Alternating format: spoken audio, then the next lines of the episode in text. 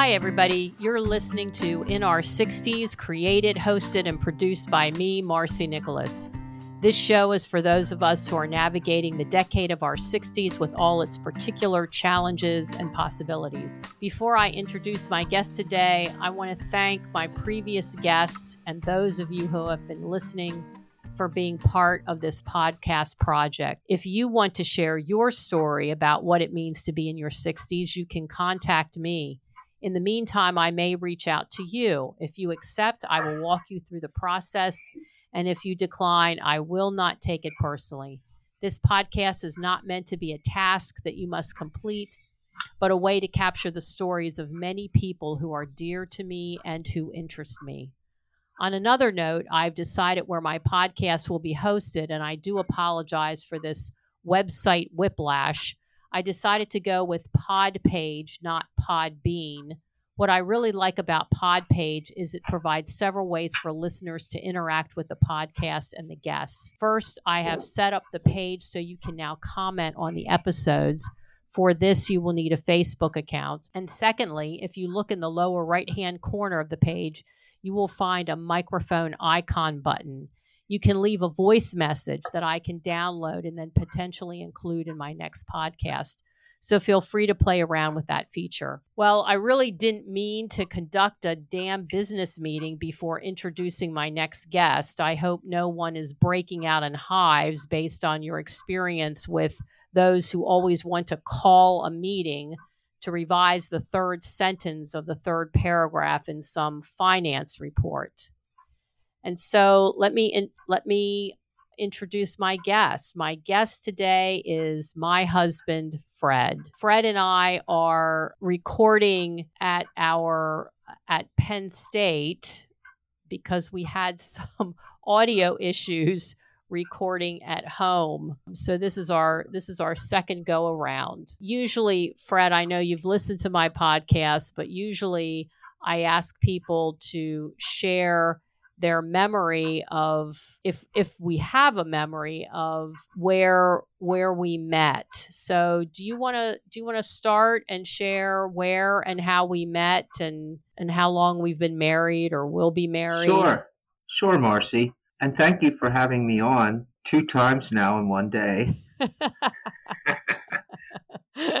yes, it's been quite a day, but we might get into that later. So I I heard about you before I met you, and uh, my brother and uh, former sister-in-law were telling me about you when they were helping me move my stuff back to uh, York from graduate school, and then that was uh, it was another year and, and a month or so later that we actually met at faculty orientation at Penn State York. I think we really met it not at the orientation, but at the at the picnic at uh, our chancellor's or CEO's house, right? And and the reason your brother and oh yeah our former sister-in-law talked about me is because I actually had them as students in one of my classes. Yeah. And so, then and then we didn't start dating until 1989. Well, if I'm not mistaken, we had a student who tried to set us up, didn't oh, we? Oh, that's right. Yes, yes. yes. And she I don't I don't know how that fell through or did it fall through or was she just hmm. recommending I don't know. You to me or me to you? Didn't we I, go to see that Anselm Kiefer show? Yes. Yes, and that was. I thought that. No, was that, that before was, we that was before we started to date. Oh, where was the Anselm Kiefer show? In the Philadelphia Museum of Art. I mean, I remember going to the show definitely, and then yeah. and then that summer of 89 we that's when we went to new york right to see you had that you was had an opening accepted. yeah yes it was an Street. opening you had yeah, First Street Gallery or something like. That. Yeah, and who was the uh was Jack Beal the owner of that Jack gallery? Beal was the juror. No. Oh, the juror. the juror. Yeah. And and why you said this in our in our previous take, you said that you were surprised that you were accepted into that show. Why why were you surprised? Well, because my work was not as realistic or as you know like photographic realism or photorealism or it was a little more expressive than all the other work.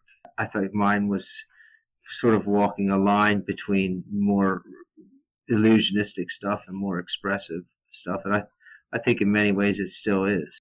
yeah, you yeah, I, I, mean, you've often what have you called yourself an ex, uh, expressive realist or? Yeah, I guess. I, I don't because know. Okay, because yeah. because you always talk about how how you can make out the the images in your paintings, but you're not interested in having those kinds of markings, the same kinds of markings and brushwork as well, yeah, realists. And, and maybe the color is more expressive, or the brushwork is a little more is is is, is looser uh, than than what you would have. I never really went with a lot of small brushes. You know, I had a professor at when I was in undergrad school say, well, if you're going to be more realistic, you need to get rid of all those big brushes. I think he knew I wasn't going to do that. so tell tell our listeners about your professional life and and that's sort of complicated for you because well I'll let you I'll I'll let you explain that a bit. Well, if I'm not doing any alpine skiing or or riding my day classic sailor. BMW or day, yeah, my day sailor. Then I'm I'm usually in the studio at Penn State York. I think that there is some kind of tension between doing creative work and teaching painting and drawing, you know, in a big university such as Penn State. There there's just some kind of tension between my expectations and the students' expectations and my expectations of my work and my expectations of their work, their and, and and also I think maybe so that but that's that's my professional life is is both in and out of the studio, in the classroom and in the studio. Do you have a more specific question? well, I, I guess I'm thinking about this semester that we're in now where you're teaching printmaking and and you've had to spend a lot of time making prints yes. as, as examples of the assignments so that you can illustrate to your students what they need to do for a particular assignment. And though you are creating a, a, certain body of work, it might still not be the work that you want to focus on, but you have to use that focus and time and resources for the the course that you're teaching as opposed to sort of using the time and resources for your quote unquote own work well part of it is also i needed to do those make those examples because I, I, I did not have a sense, I did not have a good sense anyway of how long these pieces would take.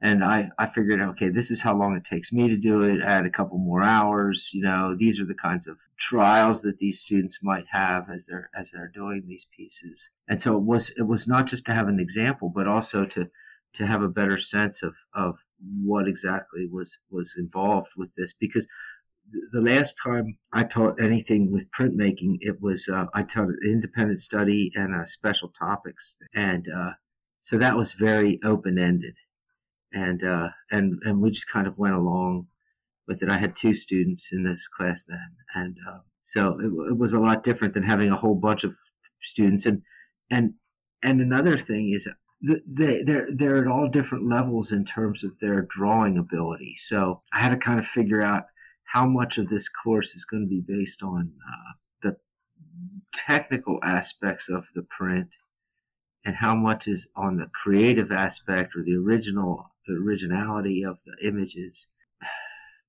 that that all comes into play because none of these courses require a prerequisite, and uh, so they may not have drawing skills. So, but yeah, I did spend a lot. Getting back to it, I'd spent a lot of time doing these prints, and then I haven't been painting. But there are other reasons. Uh, I haven't been painting as much until until lately. There are other reasons that I wasn't getting some painting done too. Things with you know my mom and yeah. And there's also, but you also mentioned some tension about because you are not teaching art majors. Yeah. The, the students are taking this class as a, to fulfill a, an arts requirement. Right. Right. So, so they, they might be basing their decision to take this course on their experience at high school or middle school. And I don't know if, if well, I know for certain actually that some of them had no idea of, of the amount of time it's going to take to do some of this work or the effort. And, and frankly, I don't understand why someone would sign up for a studio class if they could instead sit in a class that meets three hours less a week and uh, kind of an art appreciation or something like that. So it is frustrating to not have art majors, and uh, but sometimes it's rewarding. You get you get some students who really get get into the process. And then and and so i have i do have a, a, lot of students who repeat classes. I wouldn't say a lot but maybe a quarter of them you know come back and take another class. So that's always neat. So you turned 60 last year. Yeah. And we we did do something special for your birthday. Do do you want to talk about that or do you want me well, yeah. to well you can, well you did a lot of the work. You got everything together and made the arrangements, and and my whole family ended up uh, coming into town, and uh, which was really cool because my brothers and and sister-in-laws and my parents were there, and it was the last time that uh, Dad got to um, come out with us. That was before we found out he was sick. That was really special, and then and then we went back to the house, and you had the whole yeah we you had yeah, we had dad's a, house all decorated. Go ahead. You, right. You we we sort of had a, a, a retro birthday party. You know, we had a a happy birthday tablecloth and, and napkins and funny glasses and those um, those things that you blow into that unfold. I thought they were going to make noise, but they didn't make noise, so I was That's a little okay. disappointed. I was a little disappointed in that. But I think the the best thing about it was that it was your whole family, and it was one of the last times that we went out to dinner with your with your father before he he fell and then he was diagnosed with pancreatic cancer and then he passed away in in June. But do you remember th- like thinking about turning 60 was it was it a definitive moment for you or just another birthday? I was just looking forward to spring break. yeah, because your birthday usually falls yeah, around. I think I think it was yeah, it was around spring break it's last year always too. Like that. Yeah, right. Yeah, it's almost always like that. Uh, no, I wasn't thinking about. I, I, you know, I'm always running numbers in my head of different things, and and I guess that's just another one of those things that I think about. You know, oh well, at this time when my grandfather was this old, he was doing this or had done that, and when this person was this old, they had done this and done that, and I, I think about that stuff, but I, I think really instead, I, maybe I, I thought I'm a little closer to retirement and uh, looking forward to that that sort of thing. Well, and and of course that'll be a big change, and it's still a little scary because so much going on with markets and economy and and savings that it's hard to but no, I really didn't think about like being 60. I, I really didn't. And I, and I, and I don't know why. So has there been anything different about turning 60 or, or moving into your 60s as opposed to turning 50 and moving into your 50s? I think my bones hurt more when I get up to do things. No, I think 50 was a much bigger deal you know, we had that party. Oh, that's right. Yes, I did get. I you did have a party for came, you. And that's kind of, uh, but sixty is kind of like okay, okay. Here's here's the side stage. Here's you know exit stage right kind of thing. Here, get get out of here. you know, moving along I I think, and this this didn't happen all, all at once, but I do notice a much greater gulf between my experiences and those of my students. That that is one thing that, that I'm noticing more, but that's not just being 60. That's just being 40 years older than them. yeah, right. You know? Right. I mean, it gets a little harder to relate to their music, to relate to what what they're into. I mean, for instance, in a in a class just last week, I had a lot of students talking about anime, talking about One Piece, Attack of the Titans, some other titles, none of which I am familiar, and and just how much time they spend watching these because they take so, some of them have like one of them has 700 episodes or a thousand episodes. So they spend a lot of time watching these stories and and getting involved in the narrative arc yes. uh, of the you know of these stories. I mean they're very they're very invested in this. Yes. I obviously i know that you are not retired yet. Yeah. How do you have with uh, not that you have to be specific i mean i have plans. Do you have plans to Yeah. retire? Yes. And how do you how do you see your retirement unfolding?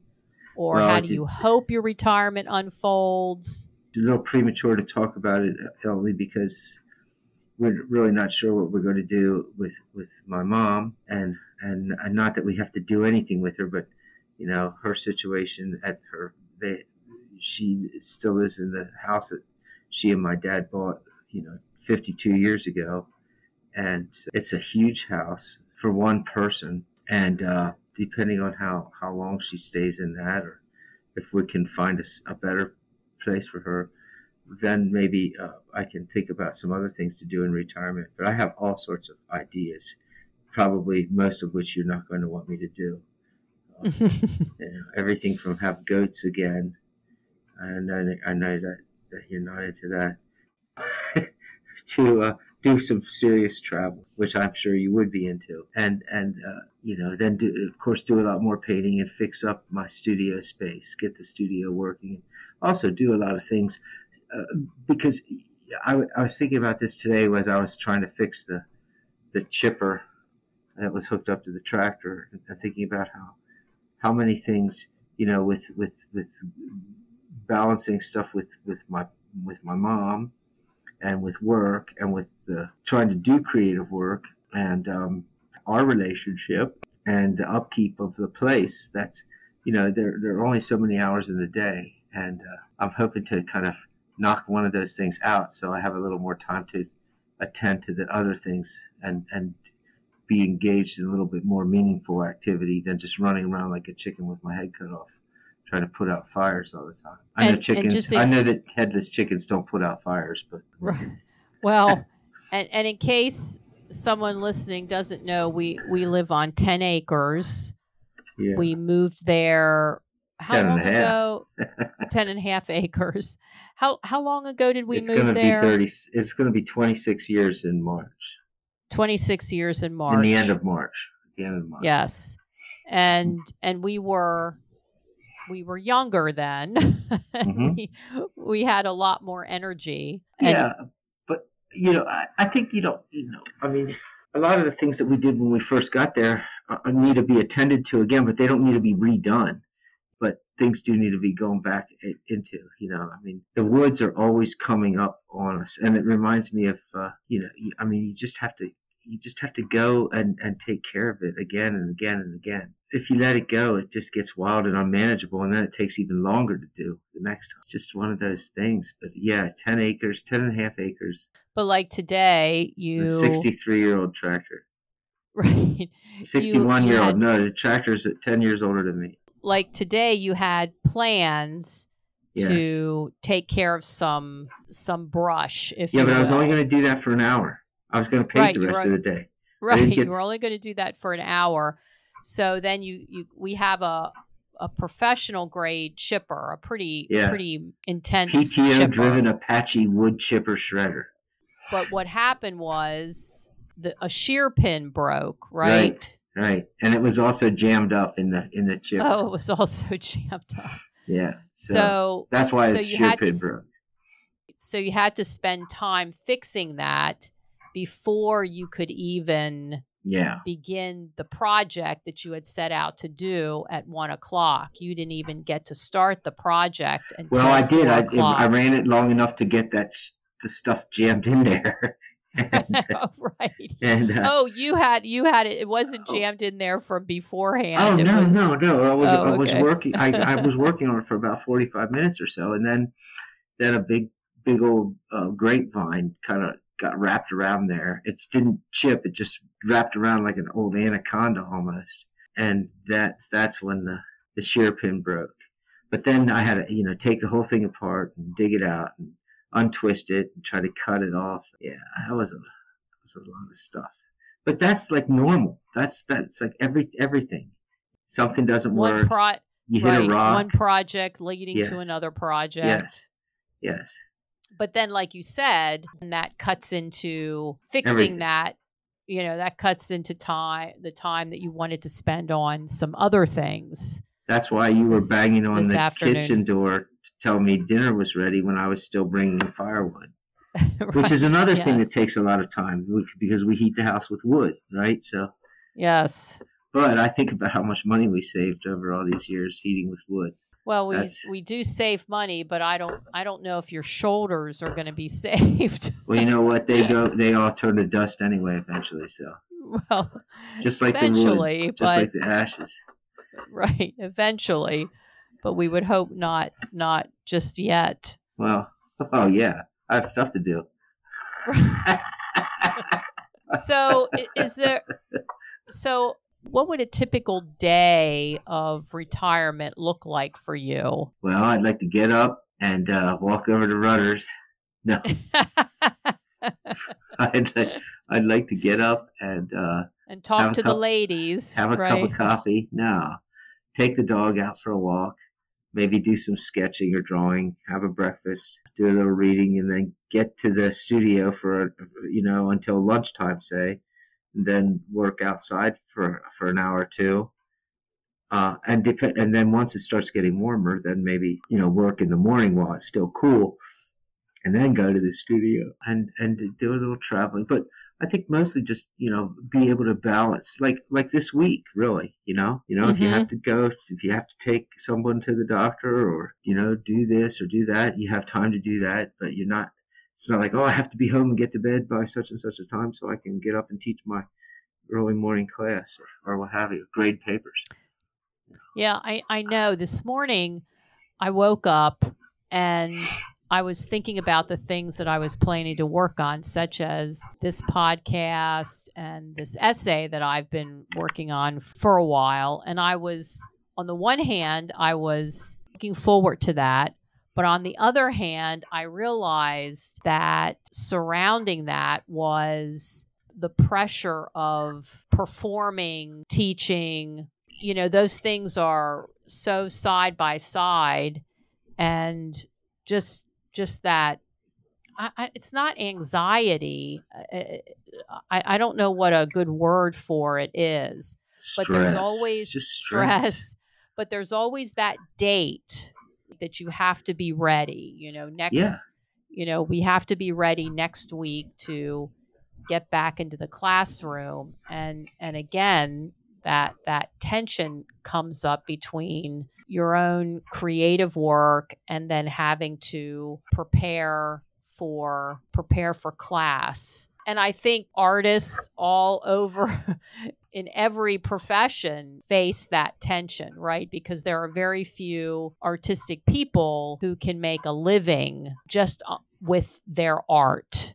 Right. They they have some other gig And that see, that's why I've been really lucky, though, because my gig is very closely related to to my painting. I mean, even though there's tension and and it's not perfect, I mean, my gosh, I can't, I couldn't ask for a better kind of job, really. Even with all the griping and complaining that I do, uh, I mean, I'm I'm dealing with something I like, and uh, I'm really into it. But but as you mentioned before, that that your output has ebbed and flowed and and when you've and sometimes you've even taken a break from painting Yeah, and and worked in in different yeah. I don't know if you want to call it Drawing, mediums. Pen, yeah, different medium. Sure, pen and ink is a different. I mean, I spent I spent I don't know at least a year and a half pretty much just drawing those pen and ink drawings, and then that that uh, zombie thing that uh, you know was finished right as The Walking Dead came out. That was really a bummer. Your comic strip. Yeah, yeah, and uh, and so I did all that stuff with Smitty and the monkeys, and uh, I mean I think I started them in 2006 or maybe even late 2005, and didn't didn't fully hang up that stuff until maybe more like 2009 or so, really. So I started doing more painting uh, a year or so before that, but you know I did I didn't for a while, and then we did the the bowel movement part, uh, and that was a lot of stencils and and things like that. and, and prints. listeners bow that the bow movement is B A U. yeah, like Bauhaus, right? Like the Bauhaus, only we call it bow movement, or business as usual, right? Yeah, yeah. That So fun. is there so is there anything else on your mind these days? Well, I think I worry. I worry about stuff a lot. Uh, I mean, not stuff I have, not not like worried, like oh, you know, what am I going to do? But I worry about history. I worry about my students not being aware of things, people in general. I know you're worried about the hawk. Yes, the hawk that's constantly, and she was out there today. I don't know if I told you when I No. when I went out there to um, check to see what work needed to be done around, and, and I was working near the chicken coop, and I noticed all the songbirds were in the bushes and in the trees. I could see them, you know, and, and I thought, well, why are they hanging out there? I just put food out in the bird feeders, and I looked up into a tree. And that hawk was there, and she saw me, and then she flew off. But she's been Yeah, she's harassing been- our last hen mercilessly. Yeah, she's yeah, this this hawk has been as Fred said harassing harassing our last hen. She killed And- the last one. I mean, I, well, Right, She yes. wounded it, mortally wounded it. oh, oh. You know, yeah, that was really tough. messed it up. Yeah. Yeah. And the thing is that we can't quite figure out is that we have two roosters. And, and and they don't seem interested in rescuing this hen because we've had in the years that we have lived there we have had a whole series of roosters and so we had this this dutch Spang, dutch spang silver dutch spangled or silver speckled Hamburg or something like that. Silver. right Yeah. and he He he, would awesome. not go into the coop at night until he could account for all the hens. He was literally Yeah. I don't know if he was counting, but it seemed as if Yeah. he was counting because he knew when one or two were still out of the coop at night. So they Yes. always they you can count on chickens to go into their coop at night. You don't Yes. have to when it gets dark, they just automatically return to the coop. And we had And then, Rusty too. For, And of course, for- we had Rusty, who was a huge Rhode Island Red. In fact, we had hit those two together. Oh, we did. Yeah.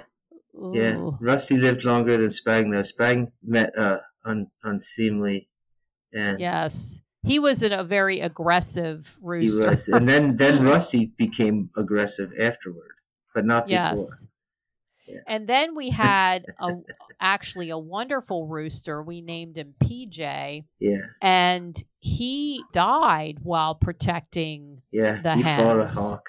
And we had a couple other ones in between that we had that big we had a big white one with a black head that something killed. And uh, we had a couple we had that crazy rooster. Uh, Yes. that he was neurotic. He well all the other Right. roosters chased him Very- and called his yes. That was terrible. Yes. But but these two. so now we have two. Yeah. and they can't Useless. seem to to get their act together Yes. to they just stand around and and crow when Yes. the hen is being attacked However, I will say it's very unusual to have to for two roosters to cohabitate Well, remember we had to those live nine. together. We had those nine leghorns too, Oh, that's true. and with That's the two true. white leghorn, two the two hens, right? Yes. We had the nine. uh, yeah, they, all were from they a- were something a else. biology experiment. Yeah. yes. Well, and they, and they they stayed out. They did not go in the coop though until one of them got attacked at night. Because remember, Oh, they yeah, used they- to roost in the tree roost in the trees. until until they realized why the other chickens were going inside. That was Yeah. a long time ago. That was that was like 2003 or something like that. That was like 20 years ago. Yeah, we you had have- those white. yeah, you have some good paintings of those Yeah. Of those white leghorns. Yes. Some really good good. I have one of- good painting and some drawings. Yeah, I can't believe someone hasn't. Oh, it doesn't matter. Yeah, hasn't bought that. It'll all end up. up in a dumpster sometime. Could it's it certainly could. Then into the trash compactor. Remember, we discovered that one painting of yours being sold through Yes. Yeah, it was, Was so- it a it was Goodwill? it was Was a Salvation it- Army. Salvation, Salvation Army, Army thr- store. and we yeah. wondered, like, we wondered how it got there to begin with. Yeah, It's that's sobering. but it did get bid up. It was going to go for fifteen dollars, and people started bidding on it, and it went up to four hundred and something. So, oh wow, I didn't know that. well, see, someone sent me an email and said, "Is this one of your paintings?" And then they wanted to buy it, and and I posted something about it online, and uh, and all of a sudden, all these people started to bid on it. So I think that guy thought he was going to get it for like fifteen dollars, and he didn't. he did not. Yeah, that, uh, that painting was sold from a show up in Harrisburg. I don't know. That was a that was a nifty little painting too. Little interior, So- little little square interior. Like when I was when I was looking at a lot of Bonnard painting. Well, so you're you're 61. You you turned 61 a few days ago, Yeah. and we were we were fortunate to have another little gathering Yes. for you. That was fun. Yes. So, what are your you know in the next couple years? What's on your mind right now regarding these next couple years? Well, as soon as I finish working here, I want to take a drive across the country with you and hopefully Honcho. That would be too much fun to miss. And and do a little more traveling and, and maybe get out of here in the winter time. Make life a little bit easier on us. Do a lot more painting. That's that's really what I, you know, I want to attend to the things that I haven't been able to get to. Try to enjoy things without uh, and and try to stay active. You know. Well, that's that sounds like a, a good start. paint and read paint and read and, and work which is one thing i'm very happy you know like we, we got all those novellas and that's been real, a real joy reading all those books Yeah, Fred and I read a book by Louise Erdrich called The Sentence, which w- we both would. guess we would read that in the fall hi- well, you read it in the fall. I read it last year, and then I read it again oh okay this year because I said, you know, I want to read that again. okay and and so it's called the sentence and it's about a bookstore and the people who work in the bookstore the, the author louise erdrich who is a native native american she owns a bookstore. And she was a character in her own novel. Yeah. And and so at the end of the book there's a whole there's a whole list of books that were dis- that were mentioned in some form in the novel. And one of those lists was this whole series this series of novellas. And so i i thought well over the the christmas break the semester break i ordered all of those from the library. And so fred and i have been reading those novellas. I mean we started out with J.M. Coetzee's uh, Waiting for the Barbarians. We read James Welch's The Winter in the Blood. train sounds Denis Denis Johnson, Train Sounds. Fred read The Shadow Line by Conrad. I myself could not get through that one. and and, and I and read- too too too quiet a solitude Too Quiet a Solitude by a Czech writer, which I haven't read yet. And then one that I read was called Fire on the Mountain by Anita Desai. And so and I they don't know were what made me read Accidental Buddhist when I was doing that stuff too. right. We both, which is not a novella, which is a memoir by Dinty Moore. So we, so I had, we both read that too. So it's been a good, uh, a good rich time Yeah. for us in, as far as as far as reading goes. So Fred, thanks thanks so much for agreeing to be on the podcast. Oh, it's my pleasure. Yeah, I hope uh, I hope you feel like you got to I don't know recount a little bit about your life and think ahead a bit. Definitely. Thank you. So I just want to mention before we end the show today that I I just want to encourage you to comment on on this episode or any episode you want to eh, or you can leave me a voicemail leave a, also through the podcast webpage so thank you fred Mm-hmm. love you Love you too. And and and uh, thanks to all my listeners for you know i sort of feel like we're all uh, that this project that the, that we're all in this together. Take care everybody. Bye bye